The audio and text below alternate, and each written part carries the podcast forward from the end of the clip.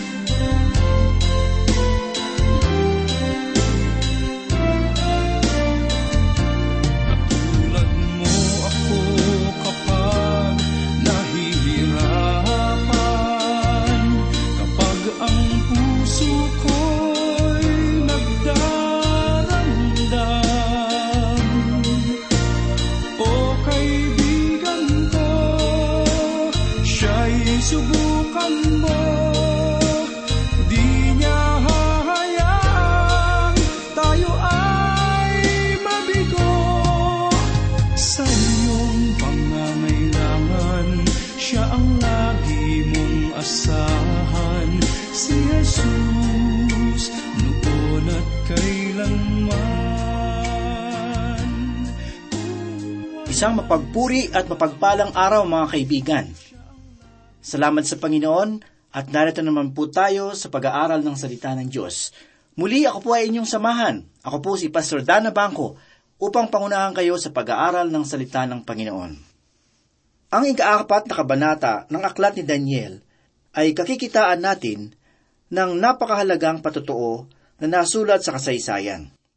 Dito natin makikita ang mga mahalaga na pangyayari na bumago sa buhay ni Nebuchadnezzar bilang makapangyarihan na pinuno ng Imperyong Babylonia. Ang mga karanasan na ito ay maaaring inililihim ng kanyang sambahayanan upang ang kanyang pamumuno ay mailayo sa kahihiyan. Ang kabanata na ito ay maituturing na mahalagang dahon sa kasaysayan, sapagkat ito ay kapupulutan ng mga gintong aral na makatutulong sa ating mga pinuno na magpakumbaba sa harapan ng Panginoon. Kaibigan, ang pangyayari ay may kinalaman sa uri ng kabaliwan na dinanas ni Nebuchadnezzar. May mga dalubhasa na nagsasabi na ang ganitong anyo ng kabaliwan ay patuloy pa rin na nararanasan ng panahong ito. Dahil rito, naisip ko tuloy kung ano nga ba talaga ang batayan ng tunay na katinuan ng isang tao. Sapagkat sang ayon sa mga dalubhasa, iilan lamang na tao sa daigdig ang masasabing baliw. Subalit, sino nga ba ang tunay na baliw at hindi baliw? Ang sagot ng marami, ang baliw ay yung gumagawa ng bagay na hindi likas sa tamang pagkilos. Ibig sabihin, nasusukat ang katinuan sa pamamagitan ng gawa at katugunan ng tao tungkol sa isang bagay at pangyayari. Subalit, sino nga ba ang makapagsasabi ang ginagawa ng marami ngayon ay tunay na matino? Ang ganitong asapin ay dapat na isaalang-alang sapagkat ang batayan ng tao ay karaniwang nasasalig sa kanyang sariling paniniwala. Naaalala ko ang isang pangyayari tungkol sa isang lalaki na nahihirapan matulog tuwing gabi. Ang kanyang suliranin ay nauugat sa kanyang kakatuwang paniniwala na mayroong tao sa ilalim ng kanyang higaan tuwing gabi. Ang ganitong kaisipan ay gumugulo sa kanya at ang naging dahilan upang bumangon siya bawat isang oras upang tiyakin na walang tao sa ilalim ng kama. Kaya naman, ang kanyang katawan ay labis na nanghina sapagkat siya ay hindi na nakakatulog ng maayos sa gabi. Hindi nagtagal, nagpasya siyang pumunta sa isang dalubhasa upang ipasuri ang kanyang kalagayan. Ang sabi sa kanya ng psychiatrist, sa kalagayan mo na yan, tiyak na ikaw nga ay mayroong malubhang suliranin. Dahil rito, kinakailangan natin ng sampung ulit na pagsusuri, na nangangahulugan na malaking salaping halaga upang matuklasan natin ang sagot sa iyong suliranin. Ang lalaki ay saglit na tumahimik at pagkatapos ay nagsalita na nagsasabing, Pag-iisipan ko ang iyong sinabi. Malalaman mo na lang kung handa na ako. Lumipas ang ilang mga linggo at ang lalaki ay hindi na bumalik upang magpasuri. Subalit isang araw, ang lalaki at ang kanyang psychiatrist ay nagtagpo sa daan. Dahil rito, dali-daling nilapitan ng dalubhasa ang lalaki at tinanong kung bakit hindi na siya bumalik upang magpasuri. Kaya naman sumagot ang lalaki at nagsabi, Nung magawi ako sa bahay ng aking kaibigan na karpintero, sinabi ko sa kanya ang aking suliranin, kung kaya't gumawa siya ng paraan upang matulungan ako. Ngunit ano ang tulong na kanyang ginawa? Tanong ng psychiatrist. Sumagot ang lalaki, Pumunta siya sa bahay. Daladala ang kanyang lagare upang putulin ang mga paa ng aking higaan. Simula noon, muli na akong nakatulog sapagkat nakatitiyak akong hindi na babalik ang taong iyon sa ilalim ng aking kama dahil putol na ang mga paa nito. Kaibigan, ang pangyayari na ito ay maaaring katawa-tawa para sa atin. Gayunman ang kaba na nararamdaman ni Nebuchadnezzar sa kanyang puso ay hindi biro sapagkat ito ay nagbabadya ng tunay na suliranin. Basahin po natin ang una hanggang ikatlong talata at tunghayan natin ang patotoong ipinahayag ng hari tungkol sa hindi malilimutang karanasan ng kanyang buhay. Ganito ang kanyang sinabi. Si Nebuchadnezzar na hari sa lahat ng bayan, mga bansa at wika na nanirahan sa buong lupa, naway sumagana sa inyo ang kapayapaan. Inaakala kong mabuting ipahayag ang mga tanda at mga kababalaghang ginawa para sa akin ng kataas-taasang Diyos. Napakadakila ng kanyang mga tanda at makapangyarihan ang kanyang mga kababalaghan. Ang kanyang kaharian at walang hanggang kaharian, at ang kanyang kapangyarihan ay mula sa salin lahi hanggang sa salin lahi. Ang patotoo ni Nebuchadnezzar sa tagpong ito ay nagpapahiwatig ng paglago sa kanyang pananampalataya. Kaibigan, kung babalikan natin ang ikatlong kabanata, matutunghayan natin sa ikadalawampu at siyam na talata na ang pananampalataya na iyon ay nagpamalas ng kapahayagan. Subalit sa pagkakataon na ito, ang pananampalataya ng hari ay nagpapahayag ng patotoo. Ang patotoo na ito ay kinapapalooban ng kapasyahan kapasyahan na nagsasabing tinanggap ni Nebuchadnezzar ang katotohanan ng Diyos sa kanyang buhay. Ngunit ang kapasyahan na ito ay hindi biglaan, Sapagkat kung pag-aaralan natin ang pagkasunod-sunod ng talata sa ikaapat na kabanata, matutuklasan natin na ang patotoo na ito ay dapat na ilagay sa kahuli-hulihang talata ng kabanata. Sapagkat ang kapasyahan at pagtanggap sa Panginoon ay naganap matapos pagdaanan ni Nebuchadnezzar ang hatol laban sa kanya. Kapansin-pansin rin na makita na ang patotoo ay nasa diwa ng kapayapaan. Kaibigan, ang mensahe ay para sa lahat ng bayan, mga bansa at wika na nanirahan sa buong lupa. Ang kapayapaan na kanyang nabanggit sa pagbati na ito ay hindi tumutukoy sa kapayapaan ng mga bansa, sapagkat ang ganitong uri ng kapayapaan ay kanya nang nakamtan sa pamamagitan ng sandatang lakas na kanyang inatasan upang mamahala sa kanila. Ang kapayapaan, kung gayon na tinutukoy niya rito, ay yung nagmula sa Panginoon sa pamamagitan ng pagkaunawa na ikaw ay kanyang pinatawad at pinagkalooban ng bagong buhay. Ang kapayapaan na ito, sangayon kay Nebuchadnezzar, ay kapabalaghang ginawa para sa akin ng kataas-taasang Diyos. Ang pananalita na ito ay nagpapakita ng tuwiran at personal na patotoo. Sapagkat para kay Nebuchadnezzar, ang Diyos ay hindi lamang para sa mga Hudyo, kundi para rin sa isang pagano na tulad niya. Pinatotohanan rin niya na ang katotohanan ng Diyos ay mahayag sa pamamagitan ng mga kababalaghan, mga tanda at kapamalaan. Ibig sabihin, nauunawaan ng hari na ang Panginoon ay makapangyarihan at siya ay kataas-taasan sa lahat ng mga bansa.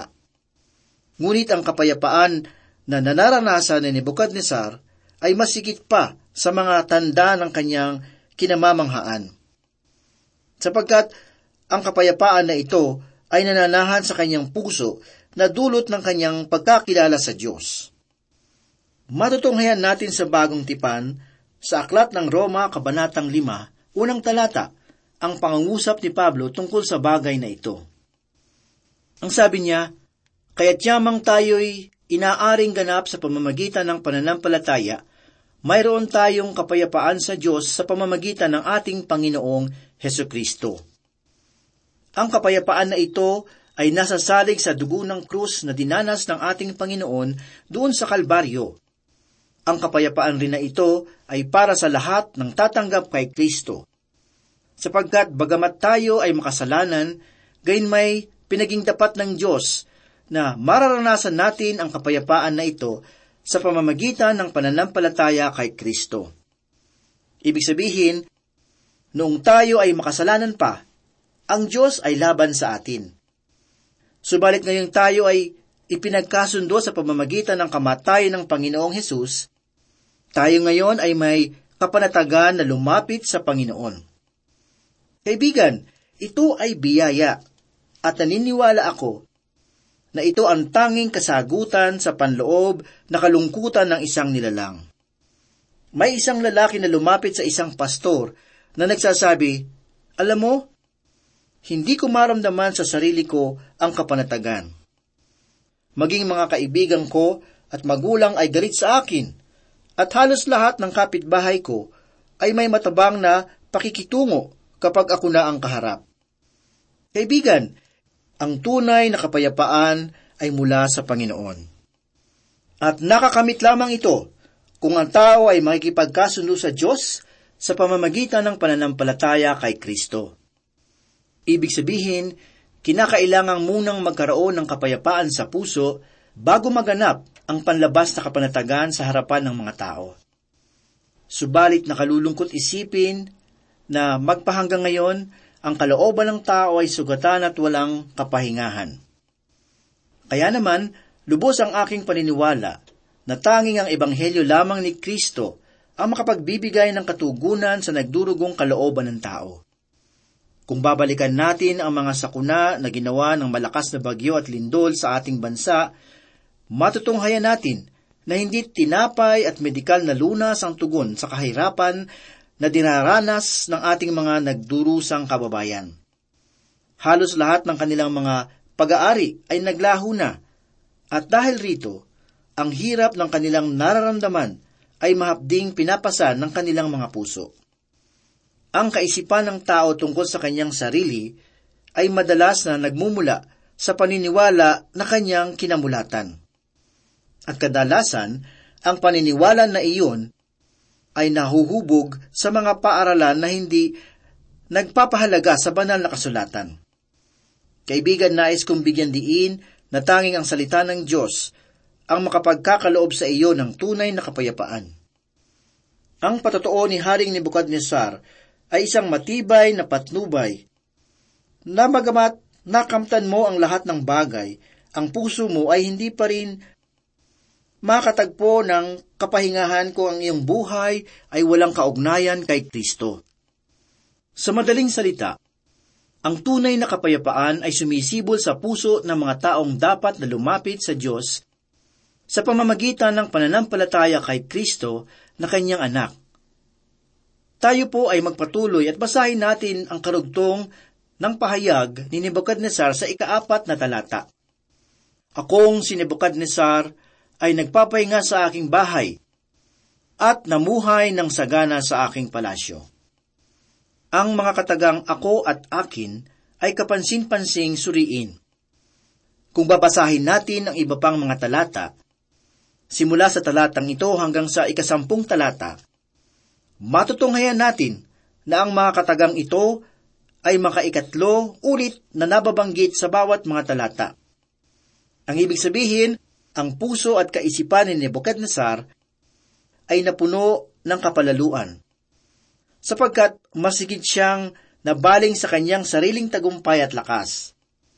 Kaya naman, bilang tugon sa kanyang pagmamataas, ang Panginoon ay nagpahayag ng isang pangitain na nagsasabing siya ay ibabagsak ng Diyos. Basahin po natin ang sinasabi sa ikalima hanggang ikasyam na talata na ganito ang sinasabi. Ako'y nakakita ng isang panaginip na tumakot sa akin habang ako'y nakahiga sa aking higaan. Ang mga guni-guni at mga pangitain ay bumabagabag sa akin. Kaya't ipinag-utos ko na iharap sa akin ang lahat ng panta sa Babylonia upang kanilang ipaalam sa akin ang kahulugan ng panaginip. Nang magkagayoy dumating ang mga salamangkero, mga engkantador, mga kaldeyo, at ang mga manghuhula, at isinalaysay ko sa kanila ang panaginip. Ngunit hindi nila maipaalam sa akin ang kahulugan nito. Ngunit sa wakas dumating sa harap ko si Daniel, na ang pangalay Belteshazzar. Ayon sa pangalan ng aking Diyos, at siyang kinaroroonan ng Espiritu ng mga banal na Diyos. At isinalaysay ko sa kanila ang panaginip. O Belteshazzar, na puno ng mga salamangkero. Sapagkat nalalaman ko na ang espiritu ng mga banal na Diyos ay nasa iyo. At walang hiwagang napakahirap para sa iyo. Narito ang panaginip na aking nakita. Sabihin mo sa akin ang kahulugan nito. Muli makikita natin sa tagpo na ito na ang mga pantas ay ipinatawag ng hari upang magbigay ng kasagutan sa kahulugan ng kanyang pangitain. Subalit tulad ng nararapat asahan, ang kanilang mga ipinagmamalaking katalinuhan ay minsan pang naging walang kabuluhan. Sapagkat ang panaginip ay mula sa Diyos, at tanging ang Espiritu lamang ng Panginoon ang makapagkakaloob ng kahulugan nito. Kaya naman ang muling humarap si Daniel upang makipag-usap sa hari, si Nebuchadnezzar ay natuwa sapagkat kanyang nababatid na ang taong ito ay kinakasihan ng banal na espiritu na siyang nagbibigay sa kanya ng kaalaman upang malaman ang panaginip at ang kahulugan nito. Kaibigan, ang ganitong uri ng panaginip ay maaaring isang sa malinaw na dahilan ng pagkabaliw ni Nebuchadnezzar. Ang labis na pag-aalala sa kahihinatnan ng kanyang kaharian ang maaaring naging kabigatan at labis na palaisipan sa kanyang kalooban. Iniisip ko tuloy na ang paglilihim ng kanyang sambahayan tungkol sa kanyang kalagayan ang siyang naging dahilan upang ang kanyang katatayuan sa imperyo ay magpatuloy. Ang kanyang kahirapan ay maaring dulot ng histerya, na isang uri ng karamdaman kung saan ang isang tao ay labis na nagtatanglay ng matinding pangkaisipan at pangdamdaming suliranin. Sa madaling salita, ang kabaliwang dinanas ni Nebuchadnezzar ay hindi yaong pagiging isip bata, kundi isang kalagayan na nagdudulot ng kabigatan sa kanyang kalooban. Sangayon pa rin sa mga dalubhasa, karamihan sa mga kilalang pinuno ng daigdig ay dumanas ng ilang anyo ng pangkaisipang suliranin. Ilan sa mga pinunong ito ay sina Antiochus, Epiphanes, Charles VI ng France, Christian VII ng Denmark, George III ng England, si Otho ng Bavaria, ang dakilang si Alexander, si Julius Caesar, si Napoleon at si Hitler. Ang pinakasusi ng kasagutan sa kabanata na ito ay ating matatagpuan sa ikalabing pitong talata. Mababasa natin roon ang pananalita ni Nebuchadnezzar na nagsasabing, Ang hatol na ito ay sa pamamagitan ng utos ng mga bantay. Ang pasya ay sa pamamagitan ng salita ng mga buhay, na ang kataas-taasan ay namumuno sa kaharian ng mga tao. At ibinibigay niya ito sa sakit kanino mang kanyang naisin, at pinamumuno niya rito ang pinakamababa sa mga tao. Sa madaling salita, ang mga paghahari sa daigdig ay nasa ilalim ng pamamahala ng kataas-taasang Panginoon. Ibinibigay niya sa atin ang uri ng pamumuno na iniibig natin at yung nararapat sa atin. Minsan ay nagagalit tayo sa uri ng pamamahala mayroon ng ating bansa. Subalit, naitanong na ba natin sa ating mga sarili kung anong uri ng mamamayan tayo? Bawat pamahalaan sa daigdig ay nasa ilalim ng kamay ng Diyos. At ito ang karaniwan na kanyang ginagamit upang ang mga mamamayan ay hatulan o kaya naman ay pagpalain. Kaibigan, ang mga pangyayari sa ating lipunan ay isang malinaw na salamin para sa ating kalooban.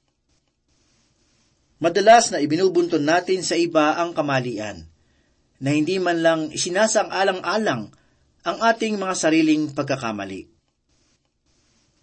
Kaibigan, suriin natin ang ating mga kalooban. Anong uri ba ng pakikibahagi ang ginagawa natin para sa ating bansa?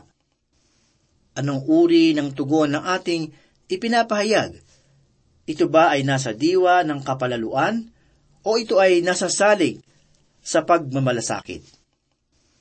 Sangayon sa ating napagbulay-bulayan, ang tunay na kapayapaan ng loob ay matatagpuan sa Diyos sa pamamagitan ng kanyang anak na si Heso Kristo.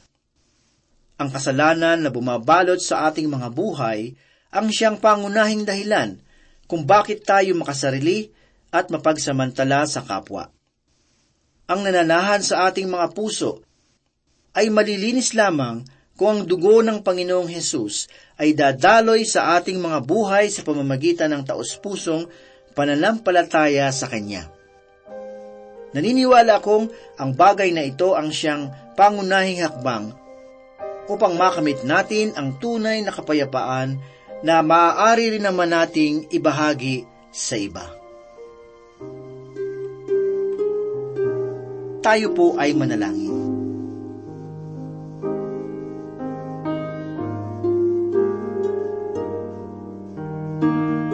Dakila at mapagpala naming Diyos, kami po muli ay nagpapasalamat sa inyong kabutihan. Salamat sa iyong mga salita na aming napagbulay-bulayan. Sa mga sandaling ito, loobin mo nawa na matatak sa aming mga puso at aming maisabuhay ang iyong kalooban. Pagpalain mo, O Diyos, ang aming mga tagapakinig, batid mo po ang kanilang mga pangangailangan, ang kanilang mga pinagdadaanan, ang mga pagsubok sa kanilang buhay, at ang samot-saring tukso sa kanilang buhay. Tulungan mo po na maging matatag ang kanilang pananampalataya upang sila ay maging matagumpay. Nais ko pong ipanalangin ang aming mga tagapakinig. Ito man ay karamdaman sa katawan, pinansyal na suliranin, at mga problema sa kanilang mga relationship. Lord, nais ko pong hilingin sa iyo, sa pamamagitan ng iyong makapangyarihang kamay, abutin mo po ang bawat isa sa kanila. Loobin mo, Panginoon, tulungan mo po sila na matugon ang kanilang mga suliranin. Sapagkat alam po namin na ikaw ay Diyos na buhay. Ikaw ay malaking Diyos, malaki sa aming mga problema. Kaya hinihiling namin, Panginoon, na ikaw po ang tumugon, ikaw po ang humipo sa kanilang mga buhay upang magkaroon ng lunas at kalutasan, Panginoon, ang mabibigat na kanilang suliranin. Marami pong salamat, Lord. Kinikilala namin na ikaw ang tutugon sa aming mga dalangin. Ito po ang aming samot dalangin sa pangalan ni Jesus. Amen. Huwag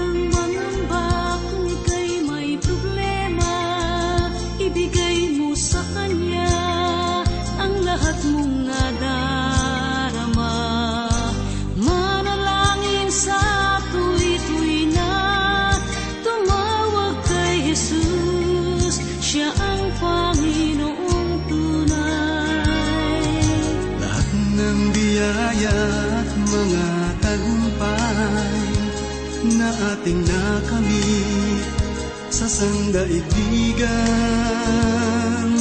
Walang ibang dapat papurihan kundi ang dakilang pastol na si Jesus.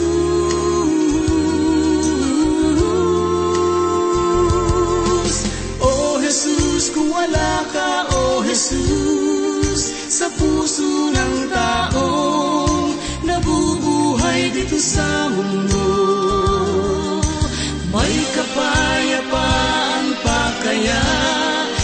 一个拥。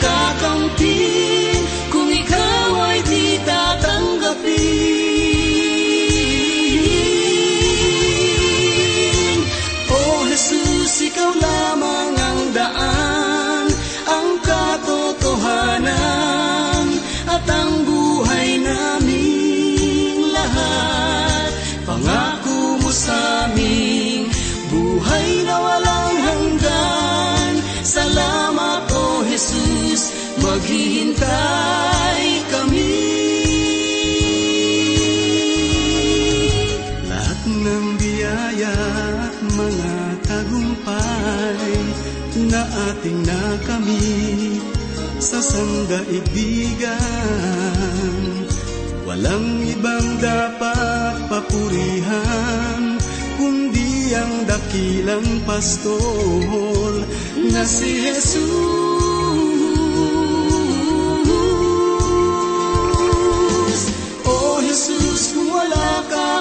Jesus, sa puso ng taong nabubuhay dito sa mundo.